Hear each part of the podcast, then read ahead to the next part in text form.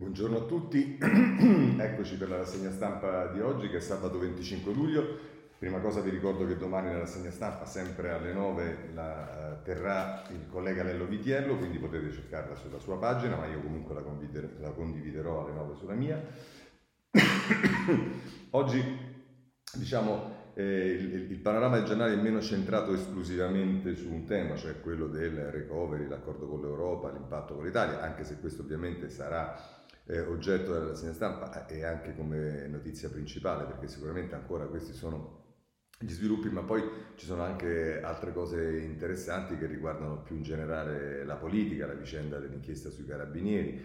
Eh, insomma, ci sono, ci sono, una serie di notizie che andremo a vedere, ma cominciamo come di consueto con eh, il, il, governo, il governo nell'impatto con il Recovery Fund e eh, vediamo subito il Corriere della Sera a pagina 10.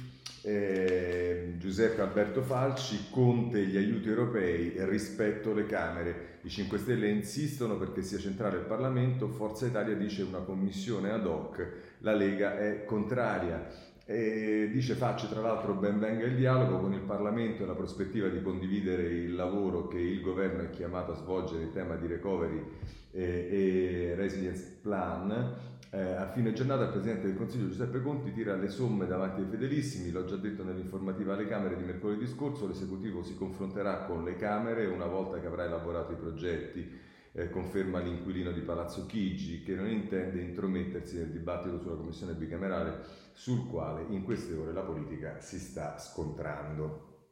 Questo è quello che ehm, dice eh, Facci sul Corriere della Sera. Francesco Verderami eh, traccia un ritratto del Presidente del Consiglio negli ultimi sette giorni, così si chiama la rubrica, lontano dalle tensioni, isolato in maggioranza, il paradosso del Premier, i sentimenti di rivalsa di Di Maio che ora non è più solo. E dice, eh, anche indica le tappe, diciamo, il Corriere della Sera in questa pagina 10, eh, dice in quattro giorni del vertice eh, il negoziato fra i paesi cosiddetti frugali e il Mediterraneo al Consiglio europeo si protrae dal 17 al 21 luglio, alla fine l'accordo è per 750 miliardi, questo l'abbiamo visto, la maggioranza è divisa, su, su Bruxelles, divisa a Bruxelles e fa riferimento al voto al Parlamento europeo sul MES e poi la votazione alle Camere c'è attesa per mercoledì prossimo quando le Camere si dovranno esprimere sullo scostamento di bilancio da 25 miliardi. L'esecutivo rischia soprattutto al eh, Senato. Eh, questo è quello che ci dice il Corriere della Sera che poi a pagina 11 eh, pubblica un'intera pagina con una lettera del segretario del Partito Democratico Nicola Zingaretti. Mm, notiamo che eh, ormai mm, è più di una volta, è successo sicuramente qualche giorno fa, che il Corriere della Sera dà spazio al segretario del Partito Democratico, spazio con grande evidenza, e dice Zingaretti un piano senza ideologie ma bisogna fare presto, il, la UE ha dato un'occasione unica, Conte agisca subito, serve visione per fare un buon lavoro e dice tra l'altro Zingaretti con la pandemia ci sono state consegnate nuove e in parte irreversibili abitudini che devono portare a un profondo ripensamento dei modelli economici e produttivi, il Next Generation dovrà anche vedere protagoniste le donne con risorse destinate a politiche per la parità. Ma se ci spostiamo sulla Repubblica, eh, andiamo alla pagina 6 e dice il tesoro rassicura sulla cassa ma spinge sul MES, va preso, Gualtieri smentisce problemi di liquidità, a luglio la disponibilità è 80 miliardi, il PD spera che Conte apra al salva stati dopo il voto di settembre, la proposta di bicamerale per la gestione del recovery fund avanzata da Forza Italia, Forza Italia piace a parte del PD e Meloni non chiude, e sono Roberto Petrini e Concetto Vecchio che dicono eh, I dati del MEF eh, sull'IVA sono confortanti, flessione nell'ultimo mese del 4,7% con un buon recupero sul dato giù di giugno che era meno 19%.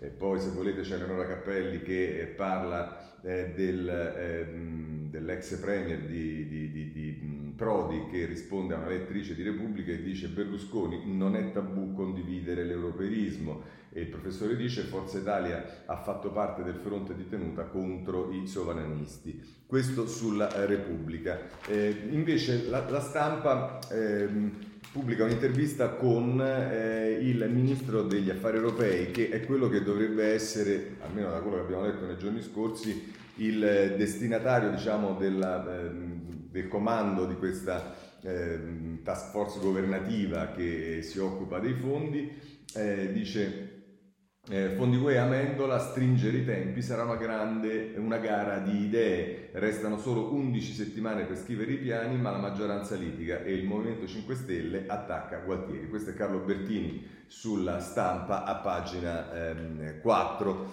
Ehm, vediamo gli altri giornali, quelli magari che sono meno vicini al, ehm, eh, al governo come al solito e prendiamo il giornale di questo si occupa pagina 5, il titolo è Conte logorato dagli alleati, il PD lo tormenta sul sì al MES, poi vedremo un capitolo a parte sul MES, Giuseppe in difficoltà tra pressing dei Dem sul salva stati, c'è il veto del Movimento 5 Stelle e lo stop dei renziani sulla legge ehm, elettorale. E ehm, poi se volete a pagina 4 c'è Pasquale Napolitano che firma un articolo relativo alla giornata di ieri, il governo ha già finito i soldi, task force web per controllarci, Gualtieri lancia l'allarme casse vuote, poi avete visto che invece in realtà Gualtieri ha smentito questa cosa, UDC esaurito il bonus babysitter, recovery fund, Forza Italia vuole la bicamerale. E eh, questo è quello che eh, ci dice il eh, giornale. Un altro giornale che si occupa di questo tema è il Messaggero, ehm, che lo fa pagine, nella pagina 3 innanzitutto. Il governo ha già deciso al sud il 40% del recovery. La ministra, in questo caso eh, De Micheli, che è intervistata dal Messaggero da Umberto Mancini, dice su 209 miliardi della UE 83 verranno destinati al mezzogiorno colmeremo il gap nei trasporti che ha creato diseguaglianze con il nord. Eh, vabbè, vedremo poi eh, che cosa effettivamente accadrà. Qui adesso il, sono i giorni nei quali ognuno dice la sua, eh, ma se volete poi a pagine 6 e 7 del messaggero c'è eh, invece un, un'attenzione particolare eh, per il, eh, per il diciamo, per il governo e per le decisioni che deve prendere il governo, soprattutto sugli aiuti di Stato, Conte apre la bicamerale ma avverte la maggioranza, il piano decide il governo. Palazzo Chigi, ben venga la commissione, più efficace il confronto con il Parlamento e Gualtieri dice vuole il, eh, Gualtieri vuole il MES però nega sofferenze di cassa, l'ira dei 5 Stelle e il muro del Premier.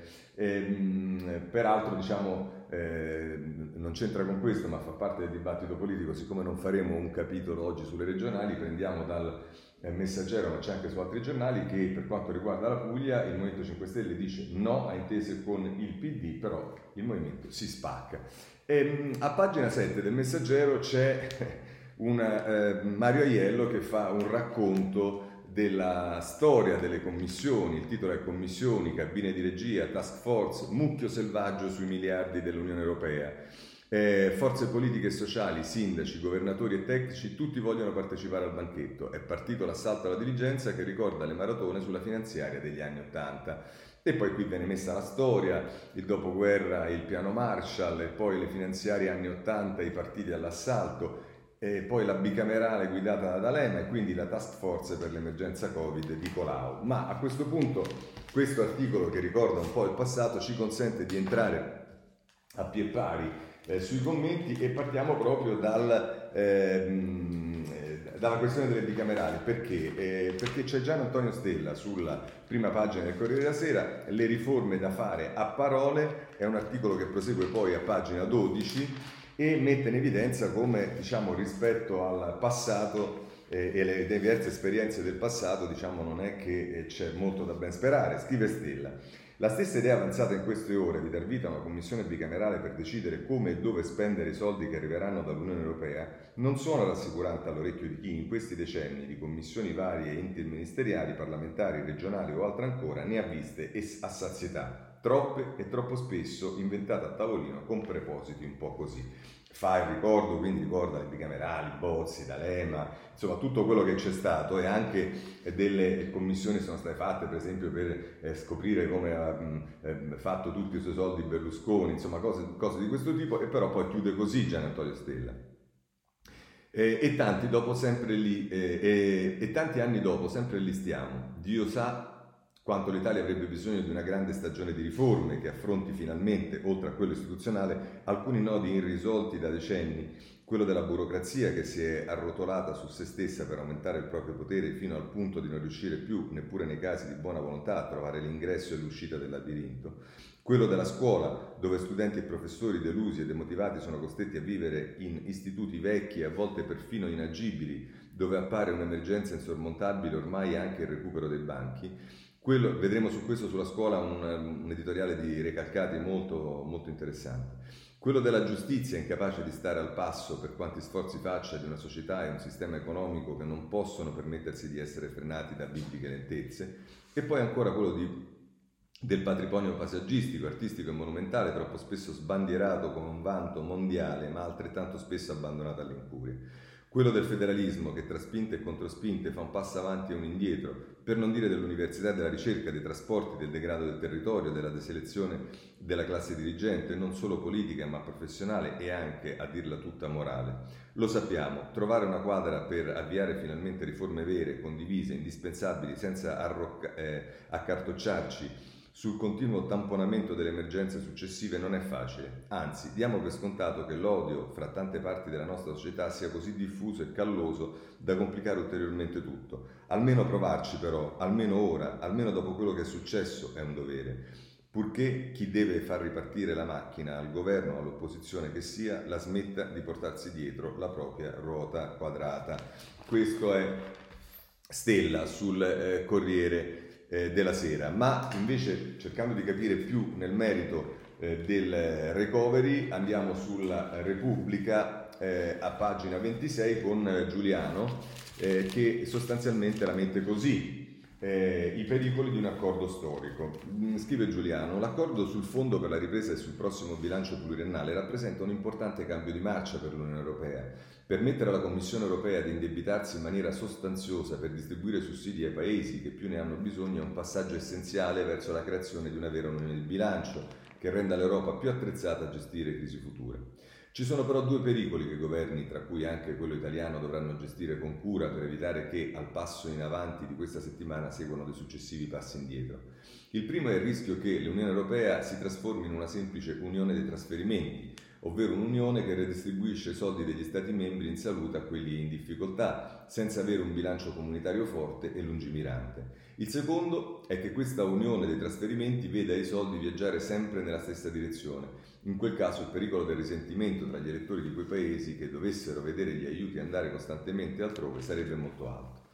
E aggiunge e conclude così Giuliano, questa evoluzione auspicata per anni non può però bastare da sola. L'Unione Europea e la zona euro in particolare hanno bisogno di trasformarsi in un'unione di bilancio che sappia indirizzare le risorse comuni verso progetti meritevoli. Questi non possono essere il solo sostegno ai paesi in difficoltà, ma devono comprendere anche iniziative transfrontaliere. Inoltre, il Tesoro europeo dovrebbe avere risorse proprie che arrivino idealmente da forme di tassazione europea come tasse sulle emissioni. Su questo fronte l'accordo di questa settimana è un notevole passo indietro. E, dice ancora, rispetto alle proposte iniziali sono stati tagliati i fondi supplementari assegnati a iniziative comuni utili, ad esempio i programmi di finanziamento della ricerca. A parte una tassa sulla plastica, non si vedono ancora fonti di introito comuni. La filosofia alla base del prossimo bilancio europeo è che gli Stati membri sappiano spendere i soldi meglio di quanto possa fare la Commissione, un'idea assai poco innovativa. Infine c'è il tema dei beneficiari di questi fondi. Italia e Spagna ne riceveranno una grossa fetta, come è giusto che sia, visto il colpo particolarmente duro inferto loro dal Covid-19. Tuttavia, per assicurare la sostenibilità politica dell'edificio che l'Europa si accinge a costruire, è necessario che chi riceve più soldi degli altri si metta su un percorso di convergenza rapido con il resto dell'Unione. In questo modo sarà più facile immaginare che il Fondo per la ripresa diventi un progetto duraturo nel tempo, poiché vorrebbe dire che l'Italia sarà un giorno in grado di aiutare l'Olanda o la Germania in un momento temporaneo di difficoltà. L'alternativa, un flusso di risorse continuo verso il sud Europa, finirebbe inevitabilmente per suscitare reazioni politiche di protesta nel nord che, che metterebbero a repentaglio il futuro di questi strumenti. Oggi l'Europa è sicuramente più solida, il suo futuro però è ancora tutto da costruire, così eh, Giuliano sulla eh, Repubblica. Eh, c'è anche Orifredi che ehm, scrive sulla stampa a pagina 19, ci andiamo subito, da Marshall a Merkel e, e scrive Orifredi. Eh, eh, tutti i governi hanno sempre usato la spesa pubblica per effettuare regalie a fini elettorali, le scarpe spia- spaiate di Lauro, l'Italia da bere di Craxi, gli 80 euro di Renzi, la quota 100 di Salvini, il reddito di cittadinanza di Di Maio. E già qui diciamo eh, Odifreddi francamente mette insieme cose che non c'entrano nulla, ma non fa niente. La lotta per la spartizione delle spoglie è già cominciata e prevede anzitutto di tenere lontane le opposizioni dal tavolo dei benefici per, per congelarle elettoralmente e consolidare la maggioranza. Nel 1900, eh, spesso in questo articolo ehm, Odifreddi mm, fa una relazione con il piano Marshall. Eh. Nel 1947 uno dei prezzi da pagare per accedere ai fondi del piano Marshall fu l'estromissione dei comunisti dal governo. Il primo governo non di unità nazionale fu inaugurato il 31 maggio e l'annuncio del piano avvenne il 5 giugno. Oggi i sovranisti sono sgraditi all'Unione Europea tanto quanto lo erano i comunisti sta- agli Stati Uniti e le misure del Recovery Fund richiedono un loro isolamento politico. Paradossalmente oggi Salvini si sente come comunisti di una volta e infatti ha cominciato a paragonarsi a Berlinguer.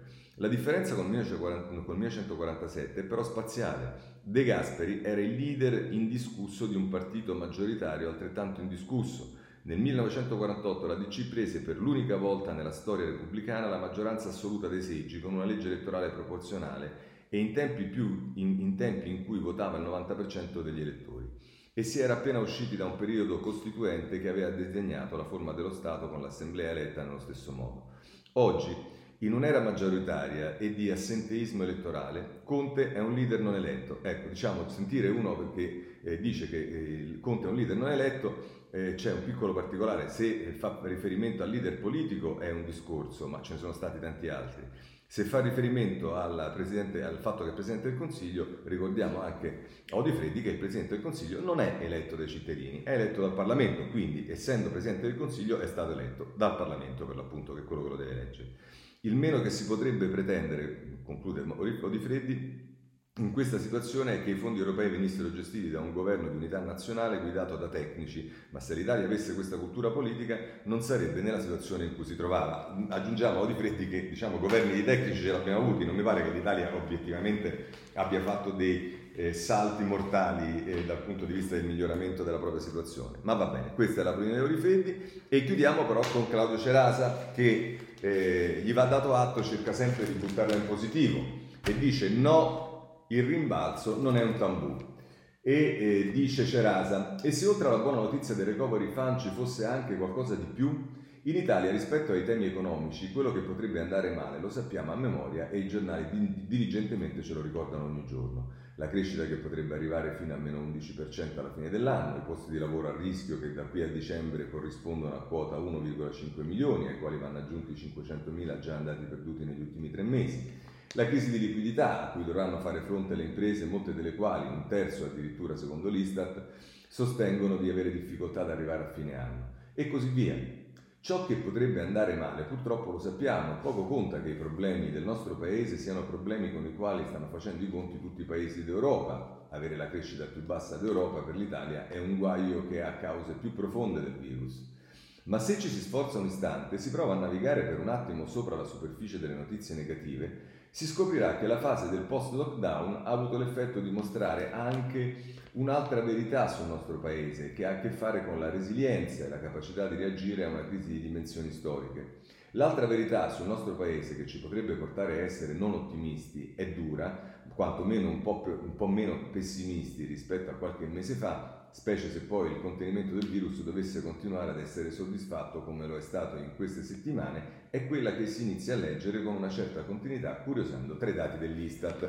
E qui appunto c'è anche una eh, diciamo, chiacchierata con il capo dell'Istat da parte di Cerasa e cita quali sono questi dati, sono i dati della produzione industriale, la crescita dell'export, le transazioni bancarie più 5% rispetto al 2019, l'accumulo record di risparmio privato più 93 miliardi, l'Italia deve per forza rassegnarsi al pessimismo. E continuiamo e concludiamo questo articolo di Cerasa che dice Detto questo, io penso che i mesi che abbiamo affrontato ci abbiano dimostrato che in attesa di un vaccino l'Italia ha gli anticorpi giusti, disciplina, coraggio, resilienza e creatività per poter reagire e affrontare questa fase. Essere ottimisti oggi non è facile. Io però, numeri alla mano, vi dico che lo sono e che ci sono ragioni perché l'ottimismo oggi non sia solo utopia.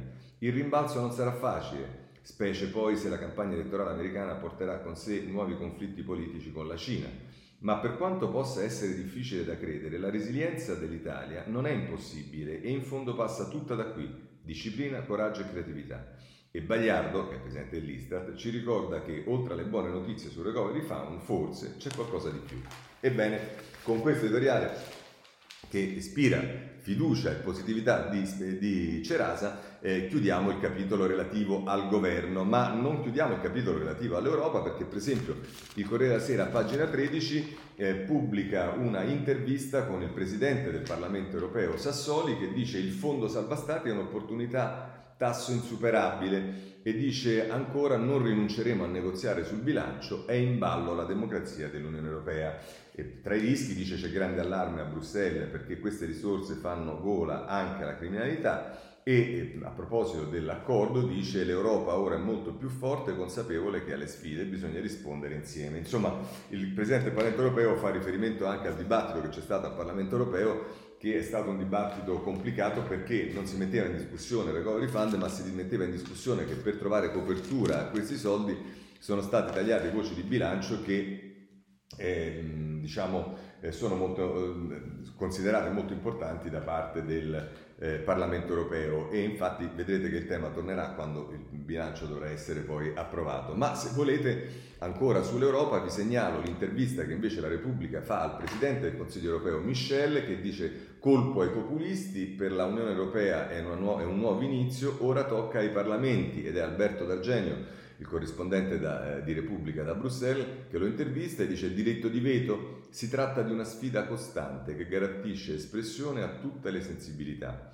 E dice quello proposto da Rutte è stato un dibattito legittimo, non è sbagliato difendere gli interessi nazionali e poi ancora dice il negoziato ha messo alla prova le nostre capacità mentali e fisiche, abbiamo trattato dormendo un'ora e mezza a notte e questo è il racconto del Presidente del Consiglio europeo che ha, eh, diciamo, è, è quello che poi ha, fatto, ha stilato la proposta definitiva che è stata accettata nei giorni scorsi.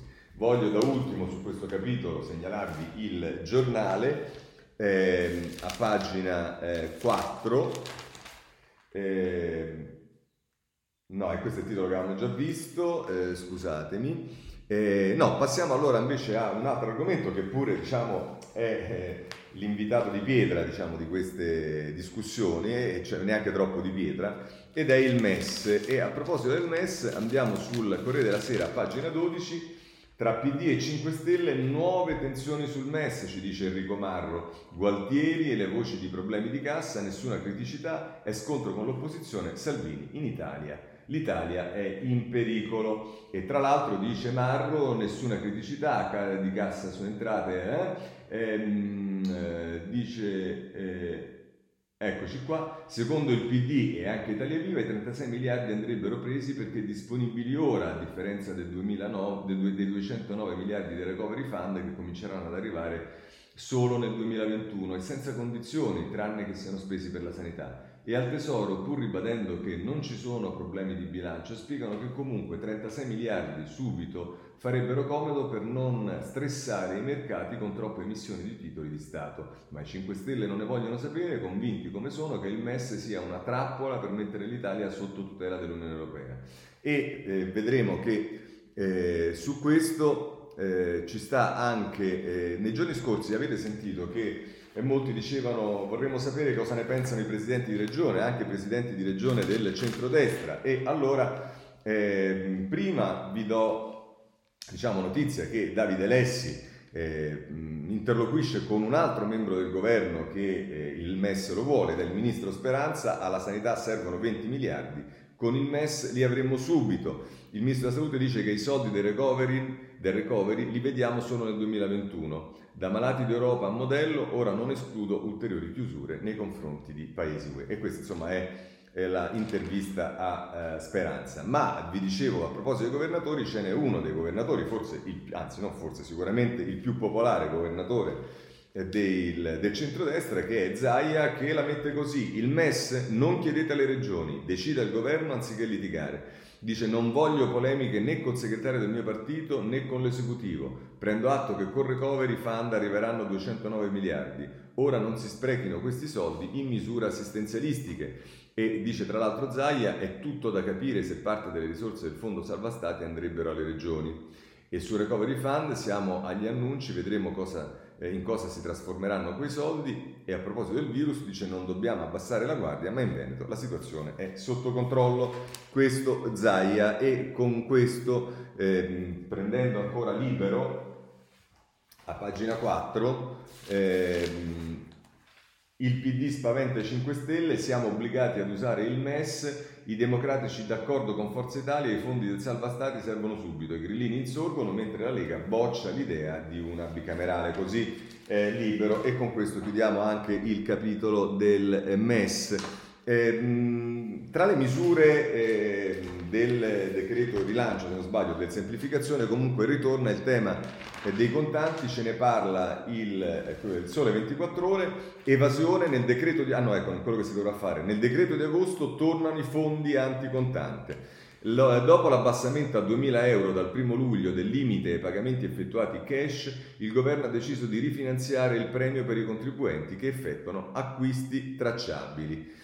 Eh, questa è la notizia che ci dà Gianni Trovati sul Sole 24 Ore a proposito delle misure che dovranno essere prese. Poi invece però ci sono le misure che sono state già prese e il messaggero ci parla del, ehm, del super bonus che sta nel decreto rilancio, lo fa a pagina 9 e ci dice lavori a costo zero per la casa, sconto in fattura per le facciate, detrazione in 5 anni del 110% per eco bonus e sisma bonus via i limiti alle compensazioni, possibilità di cedere alle imprese anche lo sgravio, del, lo sgravio del 90% per i rifacimenti esterni. E qui ci sono i punti, li ricorda, gli immobili agevolabili può essere chiesto per le spese sostenute fino al 2021 per interventi sulle parti comuni di condomini e poi quelli che sono ammessi, il super bonus del 110 spetta per gli interventi per l'efficienza energetica e antisismica, a queste spese trainanti si, aggiung- si aggiungono altri interventi trainati. E poi per quanto riguarda i soggetti beneficiari possono accedere le persone fisiche che possiedono o detengono immobile, proprietari, nudi proprietari, usufruttuari, affittuari e loro uh, familiari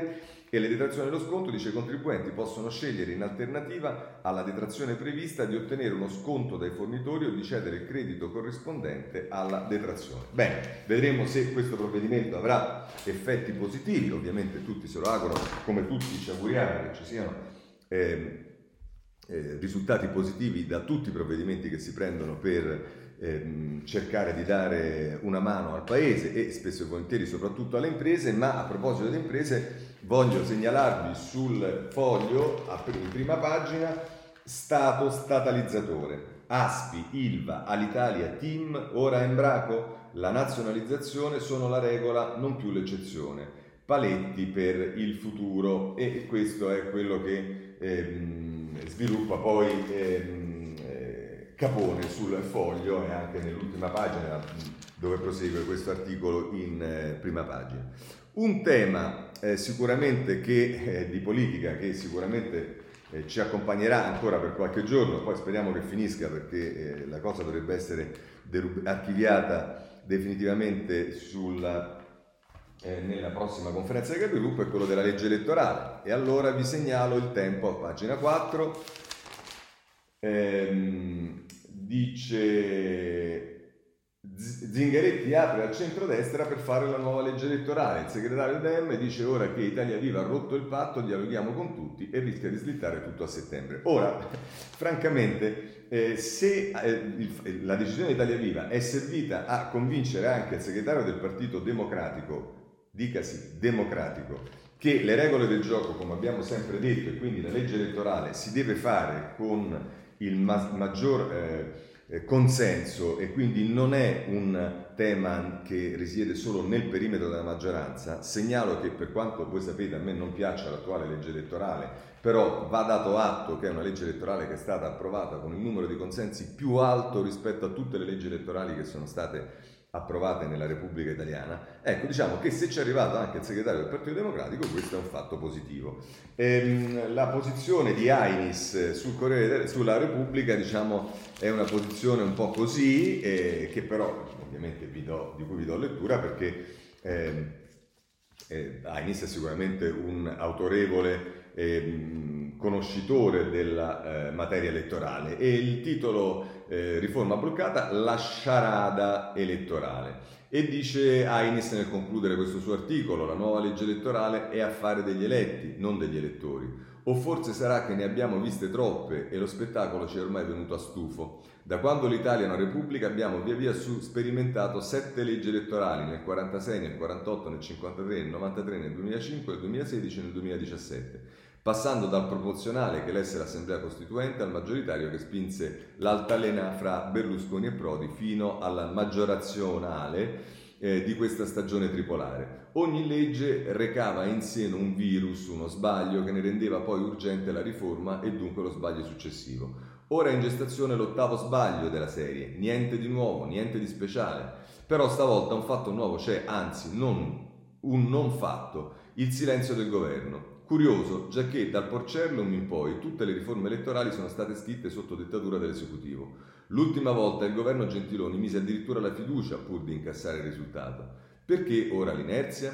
Probabilmente per paura della buccia di banana. Se resti immobile non ci potrà inciampare ma la legge in vigore, con un Parlamento dimagrito di 345 membri, diventerà un inciampo per la democrazia italiana. Per dirne una, la Basilicata esprimerebbe tre senatori appena, lasciando a digiuno le forze politiche minori, mentre nei collegi nominali ogni senatore finirebbe per rappresentare 800.000 elettori, più della popolazione dei stati come Malta o Lussemburgo. Un problema di legittimità costituzionale, oltre che una distorsione del gioco democratico. Meglio evitarlo. Di problemi ne abbiamo già troppi. Mi permetto di dire ad Ainis che diciamo, forse eh, questo problema lo si potrebbe risolvere se Ainis scendesse in campo e dicesse chiaramente che il referendum che eh, vogliono, e vedremo perché poi la notizia che eh, la vedremo anche da altre parti, anche, eh, anzi è proprio il tempo se non sbaglio che eh, ce lo dice a pagina 4, eh, che no, non è il tempo comunque che sulla legge elettorale c'è il ricorso del comitato promotore per il no dei senatori per, per, la contestualità del voto per election day con le regionali, ma dicevo se Ainis scendesse in campo per dire che il problema a prescindere da tutto non è la legge elettorale, ma è eh, la riforma eh, che è stata proposta dai 5 Stelle il taglio dei parlamentari così come è stata fatta, eh, non è che perché si fa una cavolata e per mettere rimedio alla cavolata bisogna fare una cavolata ancora è peggiore, cioè quella di ritornare a un sistema proporzionale che significa il pantano assoluto che abbiamo già conosciuto eh, negli anni passati. Bene, con questo chiudiamo anche il capitolo legge elettorale, passiamo alla politica e la politica, diciamo oggi eh, la comincerei con il consueto sondaggio di Pagnoncelli, amici di Italia Viva, eh, come dire, state, state, tranquilli, non vi preoccupate, eh, perché Pagnoncelli diciamo eh, i sondaggi di Pagnoncelli diciamo, non, ehm, non, hanno mai visto di buon grado il eh, nostro partito e vi do subito Meloni a soli 5 punti dalla Lega, le, la prova UE fa salire il governo, Carroccio in calo ma il primo partito al 23,1, il PD al 19,6, meno 0,8, il Movimento 5 Stelle cresce al 18,9 e allora se volete sapere ehm, sinistra italiana è al 2,9, il PD al 19,6 ed era al 24, ehm, eh, Sinistra Italiana era al 2,3 e poi abbiamo più Europa che è all'1,3 ed era all'1,4, Italia Viva che è al 2,5 ed era al 2,9, Movimento 5 Stelle che è il 18,9 ed era al 18, ehm, Europa Verde che è al 2,9 ed era all'1,9, Azione che è al 2,5 ed era al 2,8, la Lega che è al 23,1 ed era al 24, Forza Italia che è al 5,9 ed era al 7,2, Fratelli d'Italia è al 18 ed era al 16,3 e poi altre liste eh, erano all'1,4, eh, sono all'1,4 ed erano al 2,8. Faccio presente così, astensione e indecisi 39,8%. Lo dico sempre perché quando leggete questi risultati sono i risultati di coloro che si riconoscono e scelgono all'interno dell'attuale eh, diciamo, opzioni politiche che sono eh, al loro cospetto. Eh, il tema vero sono questo 40% di italiani che eh, io sono convinto, rimango convinto, sulla base eh, di... Ehm, eh, nell'approssimarsi delle elezioni sulla base di un'offerta politica più convincente, se scendono in campo sono in grado di ribaltare completamente eh, questi risultati. Bene, questo è sul eh, Corriere della Sera, ma Oggi abbiamo la intervista di riferimento che è quella, indovinata un po', a Goffredo Bettini. Questa volta non è il consueto colloquio del Maria Teresa Melli del Corriere della Sera, ma è invece Fabio Martini che lo intervista eh, sul... Eh, eh, su, sulla stampa a pagina 7 e il titolo già la dice tutta, potrei anche non reggere ma invece leggerò alcune risposte e domande. Conte è il leader più nuovo, guard, guidi un'alleanza antidestre e quindi siamo ritornati all'alleanza antidestre, siamo ritornati, vi ricordate la grande brigata allegata eh, anti-Berlusconi, cioè si mette in campo qualcosa anti qualcos'altro e il risultato è certo, ma evidentemente Bettini che pure ha una certa età diciamo, non, eh, non, se ne fa una ragione. Domanda di Fabio Martini, Conte può diventare il capo di un nuovo schieramento politico che si candiderà a guidare il paese per la seconda parte di questo decennio? E dice Bettini, guardi, nei mesi passati ho molto sostenuto Conte e il suo governo e ce ne siamo accorti.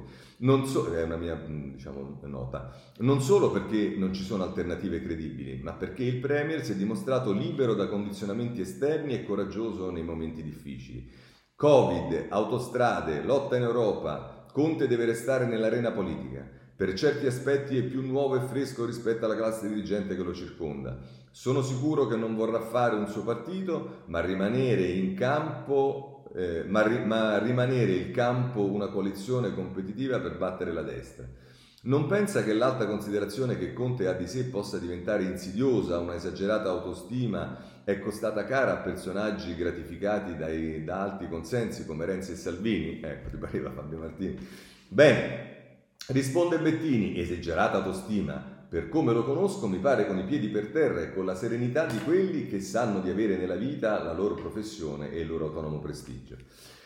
Ancora, sulla riforma elettorale il PD sostiene con passione un sistema che lascia mani libere, liberissime ai capi partito, sia nella scelta dei parlamentari con i listini, sia nella scelta dei governi. Non le pare il massimo della partitocrazia? E fare una riforma soltanto per sporcare la vittoria degli avversari non significa copiare il centrodestra nei suoi conclamati vizi? E qui arriva la risposta più divertente di Bettini.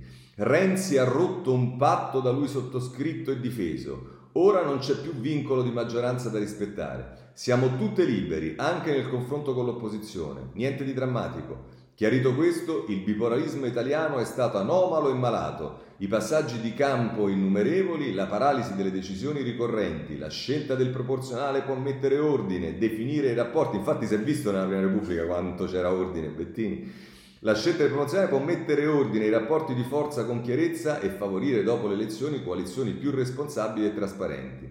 La legge elettorale va fatta, non si può tagliare metà dei parlamentari con il referendum e mantenere le cose come stanno. Resterebbero senza rappresentanza interi territori e chi vince perderebbe tutto fino alla possibilità di cambiare la Costituzione. Insomma, eh, su questo abbiamo già fatto prima il ragionamento, basterebbe che anche Bettini magari in, in tante di queste interviste dicesse, spiegasse che eh, bisogna votare no, se si votasse no al referendum sul taglio dei parlamentari, tutti questi problemi che Heinz, Bettini e tutto il Cucuzzaro mettono in evidenza, d'amblè sarebbero eh, risolti. È qui che ci sta Giuseppe Salvagiulo che ci informa che al referendum sul taglio dei parlamentari i promotori ricorrono contro l'Election Day. La consultazione potrebbe essere accorpata al voto di settembre, i 71 firmatari dicono che è incostituzionale e c'è il ricorso per l'appunto alla Corte eh, Costituzionale. Ma andiamo avanti con la politica perché va segnalato eh, sul giornale eh, a pagina 6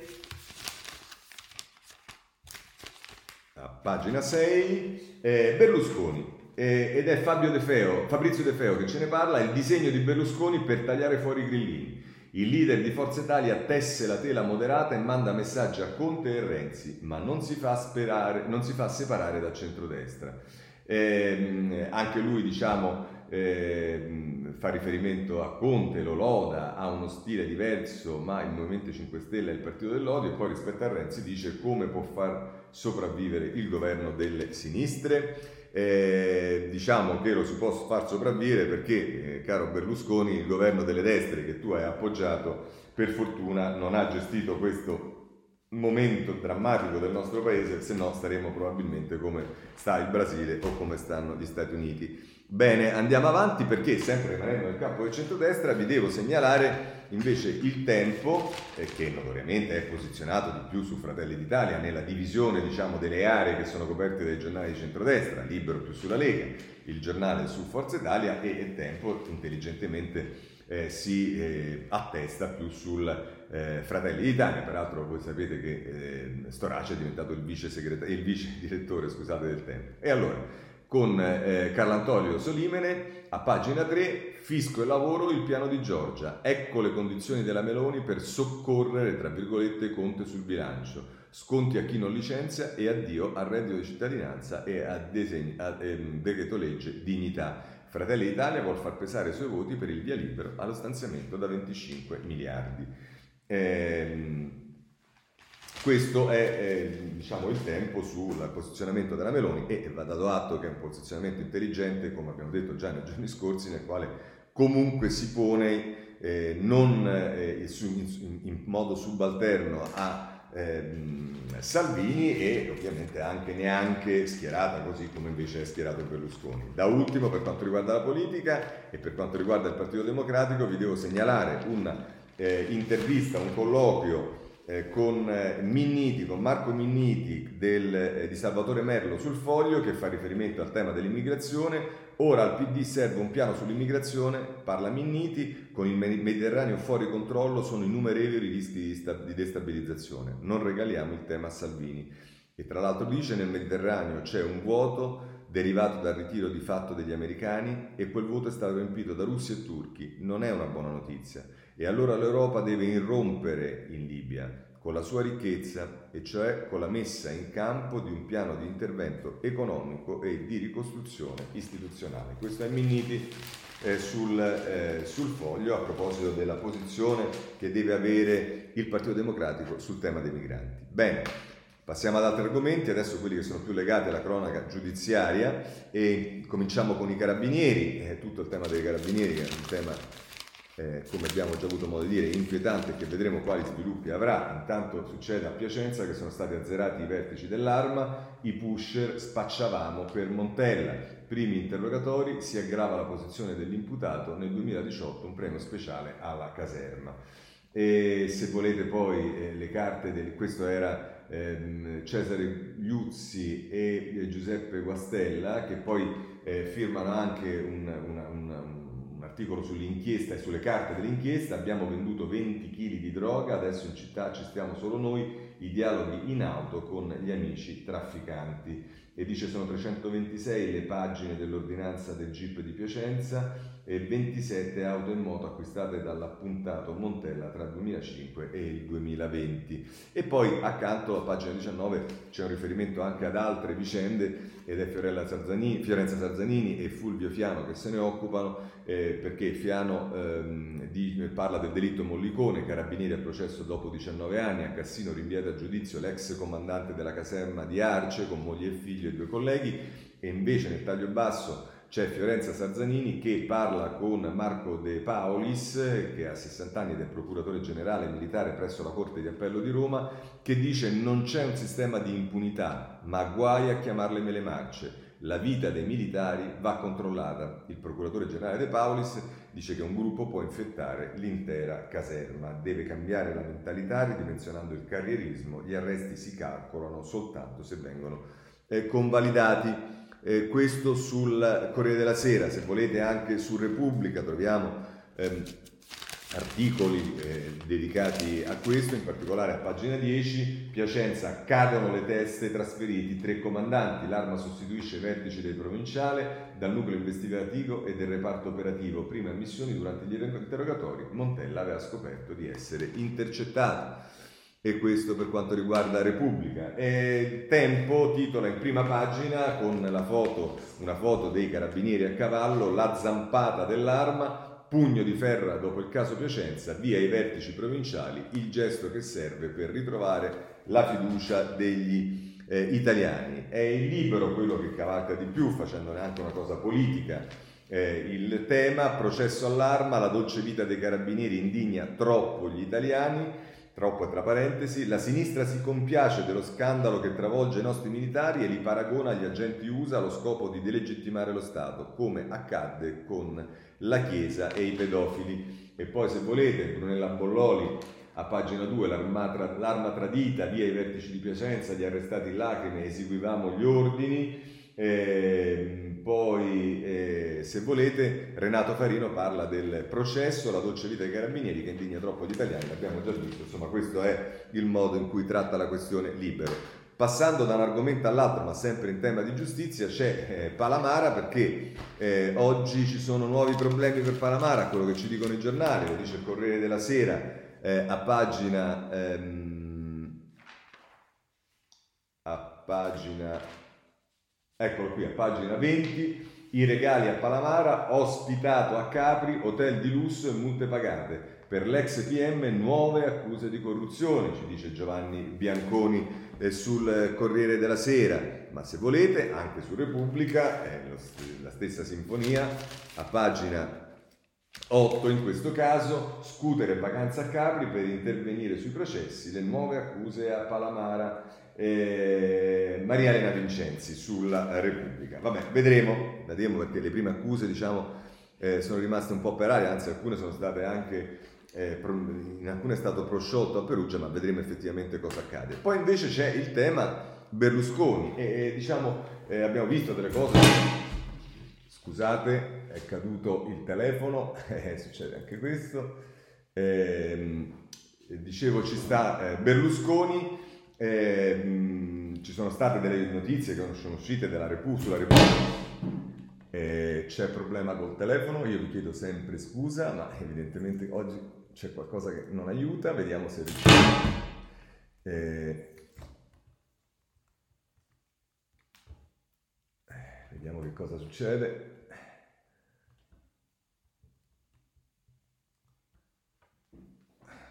Vediamo se riusciamo, vi chiedo scusa, eh, chiedo scusa a tutti. Eccoci qui, vabbè, si vede solo la testa, non fa niente. Eh, dicevo, eh, Berlusconi eh, ci ha avuto un problema, cioè Repubblica ha messo in evidenza, eh, cari amici, non so che è successo, ma qui il trespolo che regge il telefonino ha problemi e quindi stiamo così. Scusate. Non è proprio semplicissimo, così. Ci riproviamo, eh? sperando che regga.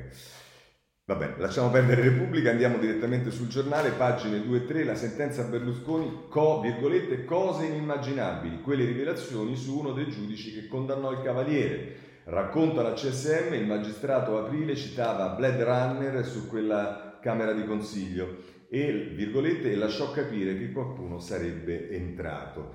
E poi ancora, eh, nel, eh, nel, nella pagina 3 la Procura di Roma apre un'inchiesta, Esposito e colleghi saranno chiamati a chiarire i misteri di quel verdetto. I PM non possono ascoltare Franco che è morto, ma verranno sentiti tutti i giudici della sezione feriale su quella Camera di Consiglio del 2013.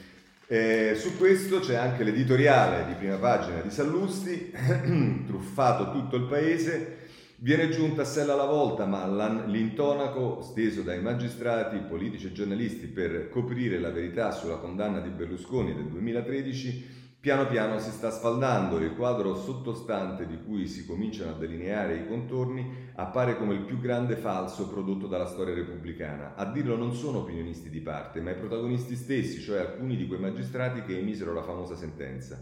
Uno di loro, il giudice Franco, oggi morto, lo confessò al diretto interessato Berlusconi la sua voce imbarazzata e registrata oggi è pubblica, ma anche altri due componenti di quel plotone di esecuzione raggiunti da Repubblica, che per ora garantisce loro l'anonimato, chiamandoli giudice 1 e giudice 2, ammettono che in quelle ore decisive in Camera di Consiglio avvennero cose molto gravi e strane. E ora spunta, ve lo raccontiamo oggi, un altro elemento inquietante. Più di un magistrato ha infatti sentito dire a un altro giudice di quel collegio, la sentenza Berlusconi sono successe cose inimmaginabili. E allora non vorremmo che qualcuno ce la dicesse, eh, noi vorremmo, allora noi vorremmo che qualcuno ce le dicesse queste cose immaginabili, perché non riguardano solo la dignità di Silvio Berlusconi, riguardano la storia del paese e la sua credibilità, visto che quella sentenza estromise dall'arena politica il capo dell'opposizione. Ora la strada maestra è il rispetto della magistratura, commentò a caldo la sentenza l'allora Presidente della Repubblica Giorgio Napolitano, seguito a ruota dal Premier Enrico Letta e dal segretario del PD del tempo Guglielmo Epifani, che evocò addirittura le manette subito. Virgolette, la sentenza va rispettata, eseguita ed applicata. C'era insomma tanta fretta da parte del Quirinale e della sinistra, quel primo agosto 2013, di chiudere la vicenda immediatamente e in modo tombale ma si sa che la fretta a volte è cattiva consigliera, fa lasciare tracce indelebili che magari al momento non sono visibili e uno pensa così di averla sfangata per sempre. Ma soprattutto vale la regola secondo la quale le prime galline che cantano di solito sono quelle che hanno fatto l'uovo. Così Sallusti su eh, Berlusconi sul giornale. Lasciamo anche eh, Berlusconi e occupiamoci di un'altra questione, lo fa meritoriamente il tempo, lo abbiamo già letto l'altra volta sul riformista, se non erro, riguarda Pittelli, che è un ex, un ex deputato e consigliere regionale, che è in carcere da sette mesi in attesa di giudizio e, e politica e giustizia, così Francesco Storace eh, scrive a pagina 8 del Tempo, perseguitato dai pubblici ministeri e il palazzo sta zitto. L'avvocato fu arrestato in un'inchiesta d'indrangheta che si sta ridimensionando. Deputato azzurro per diverse legislature, è in carcere da sette mesi, a parte Sgarbi la grillina la Pia, nessuno è andato a trovare Pittelli. Questo dice eh, Francesco Storace, mm, per carità, detto da uno che ci va e ci andrà anche questo Ferragosto ci va spesso durante l'anno, oltre che eh, nella notte di Capodanno, a visitare le carceri per vedere la condizione dei detenuti eh, e quindi sono assolutamente d'accordo che mm, è meritorio andare a trovare anche Pittelli, poi bisogna andare a trovare tutti i detenuti in tutte le carceri, però diciamo non, sarebbe sbagliato lasciare intendere che la responsabilità di una giustizia non funziona eh, dipende dai parlamentari che non vanno eh, a occuparsi di, eh, di, Pittelli in carcere. Il problema è che i parlamentari dovrebbero fare delle leggi che eh, garantiscono che non si può stare in galera per sette mesi in attesa di un processo e questo sicuramente è un tema. Ma rimanendo in campo della giustizia, il governatore della Lombardia è indagato. Ora, siccome è il governatore della Lombardia, è un leghista, io vorrei semplicemente dirvi che vale per Fontana quello che vale per tutti. Ha avuto un avviso di garanzia, cioè mm, gli è stato, gli è stato notificato il fatto che si stanno facendo delle indagini. Non è che per questo Fontana sia condannato e adesso dobbiamo fare i titoli con Fontana, indagato e via dicendo. Purtroppo non funziona così. Luigi Ferrarella su Corriere della Sera, lo scudo fiscale e i soldi a cognato, camici in regione, indagato Fontana. L'ipotesi per il governatore è frode in pubbliche forniture per sette sanitari donati ma non consegnati dal familiare, questo sul Corriere. Per dirvela come la pensa un giornale che non è vicino alla Lega troppo, ma che comunque è un giornale che è, è diciamo, sicuramente più vicino del Corriere della Sera alla Lega, è il giornale a pagina 12 da una versione diversa. Il, DF, il, il, il DG, il direttore generale, scagiona Fontana, ma i PM lo indagano per la donazione dei camici. Avviso di garanzia al governatore Lombardo per la fornitura della società del cognato. Vabbè, questo è eh, per quanto riguarda eh, Fontana c'è ancora un tema legato sicuramente alla, eh, diciamo, a, a, problemi della giustizia, dove la giustizia deve intervenire, ed è quello dell'usura, ce lo dice l'avvenire in prima pagina, soffocati dalla usura. Le storie della pandemia sociale, imprenditori e famiglie in crisi di liquidità costretti a chiedere soldi fuori dal mercato ufficiale. Situazione critica a Bari, la denuncia di Monsignor D'Urso, il fenomeno dilaga in tutta la Puglia, così come le estorsioni. Questo a proposito della usura. Passiamo a un altro argomento che invece è quello della scuola. Eh, non è molto oggi seguito, ma il tempo meritoriamente se ne occupa a pagina 5, a suo modo con Angela Barbieri, Azzolina invoca la tregua, l'opposizione l'attacca sui banchi, lei si difende, così terrorizzate le famiglie lavoriamo insieme, firmata l'ordinanza il 14 settembre riparte la scuola e sui concorsi la grillina rivendica, il Quirinale sta con me. Ma a proposito di scuola voglio leggervi l'ultimo commento di oggi che è quello di eh, Ricolfi sul Messaggero a pagina 27 eh, Ricolfi fa diciamo, riferimento a quello che è accaduto sulle, eh, sui banchi, i, i, bandi, peraltro i soldi che costerebbero, insomma mette in evidenza tutta una serie di storture e il titolo è Superficialità e spese inutili, la scuola riparte così e dice tra l'altro, Ricolfi, mentre ci si accinge a sprecare mezzo miliardo di euro per una misura che avrà effetti nulli o trascurabili, si fa, riferimento ai banchi, eh, sul contagio fra studenti, nulla si prevede per limitare il rischio principale, e cioè che ad essere contagiati siano gli insegnanti che, a causa della loro età e della esposizione alla massa studentesca, sono una categoria ad altissimo rischio, come lo sono peraltro i docenti universitari e nonni non con nipoti. Si potrebbe pensare che tutto ciò sia solo frutto della leggerezza o stortezza di un manipolo di politici inesperti. Purtroppo non è così. Se osserviamo con attenzione quel che succede nel settore pubblico nel suo insieme e lo confrontiamo con quel che succede nel settore privato, non si può che uscirne sconcertati. Mentre nel settore privato assistiamo ad un'ammirevole, talora eroica assunzione di responsabilità con riorganizzazioni meticolose delle fabbriche, degli uffici, delle regole di ingaggio dei lavoratori e pesanti conseguenze sulla struttura dei costi, nel settore pubblico lo smart working troppo sovente si è risolto o in una prua semplice soppressione di servizi, per non chiamarla una vacanza come coraggiosamente ebbe a definirla Sabino Cassese, o in un drammatico abbassamento di efficienza e di qualità, il tutto senza la minima assunzione di responsabilità da parte dei vertici della pubblica amministrazione.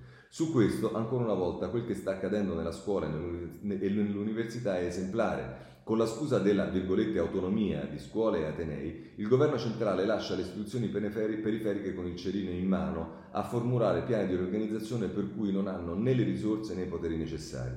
E queste ultime, come è successo e sta risuccedendo, non avendo né le capacità necessarie per una vera riorganizzazione né il coraggio di assumere decisioni vincolanti per tutti, si rifugiano nella comoda soluzione di lasciar liberi i docenti di fare ciascuno quello che si sente, lezioni d'esame a distanza o in presenza, in base alla propria sensibilità o propensione al rischio, il che garantisce all'autorità di ogni livello della piramide burocratica di non essere imputabili di nulla quando l'epidemia dovesse riprendere il suo corso e le decisioni, o meglio le non decisioni adottate, dovessero presentare il conto in termini di nuovi contagi, nuovi malati, nuovi morti.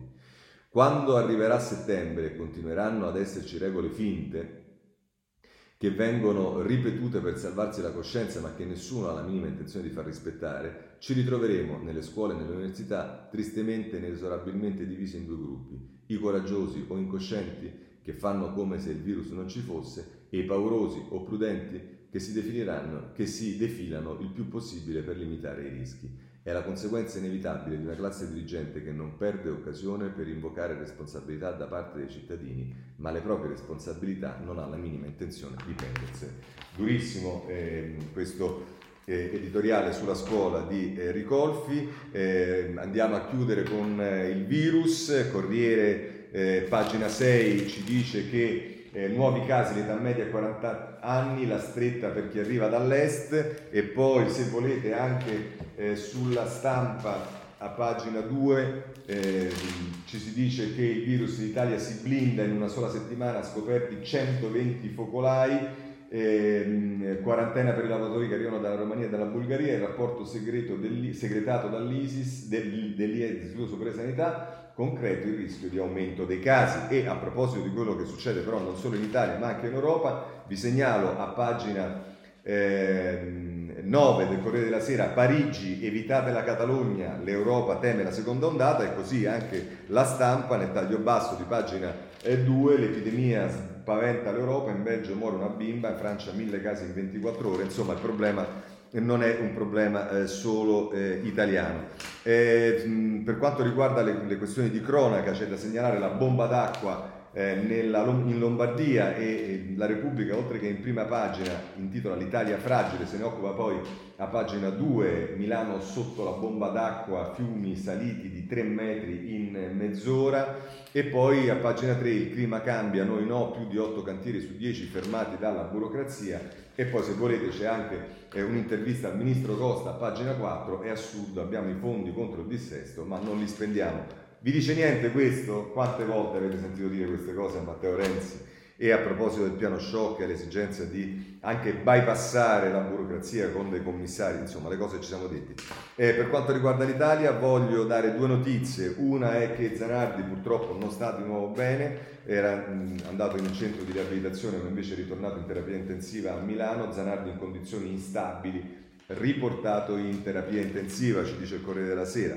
E da ultimo, per quanto riguarda l'Italia, un tributo a ehm, Carlo Verdone, lo fa il messaggero a pagina 17 perché oggi sono i 40 anni dopo ehm, È un sacco bello, ehm, il palo della morte il racconto di Mario Aiello che però dice Verdone 40 anni dopo è un sacco Roma anche in mascherina. Al Tufello, folla per il compleanno di un sacco bello, qui non c'era nulla, il regista e la scena cult, Enzo partiva per Cracovia, oggi andrebbe ad Ibiza. E questo sul messaggero per quanto riguarda Verdone. Chiudiamo con la politica estera, per quanto riguarda eh, gli USA segnalo la stampa pagina 13 eh, su Biden, mio papà Joe Biden alla Casa Bianca grazie a noi donne, è la figlia che parla di Biden, eh, mentre invece per quanto riguarda i rapporti tra la Russia e la Cina che sono eh, tutt'altro che buoni, chiuso il consolato cinese in America, adesso è stato chiuso quello americano in Cina, eh, Pechino, a pagina 16 del Corriere della Sera, reagisce chiuso il consolato USA.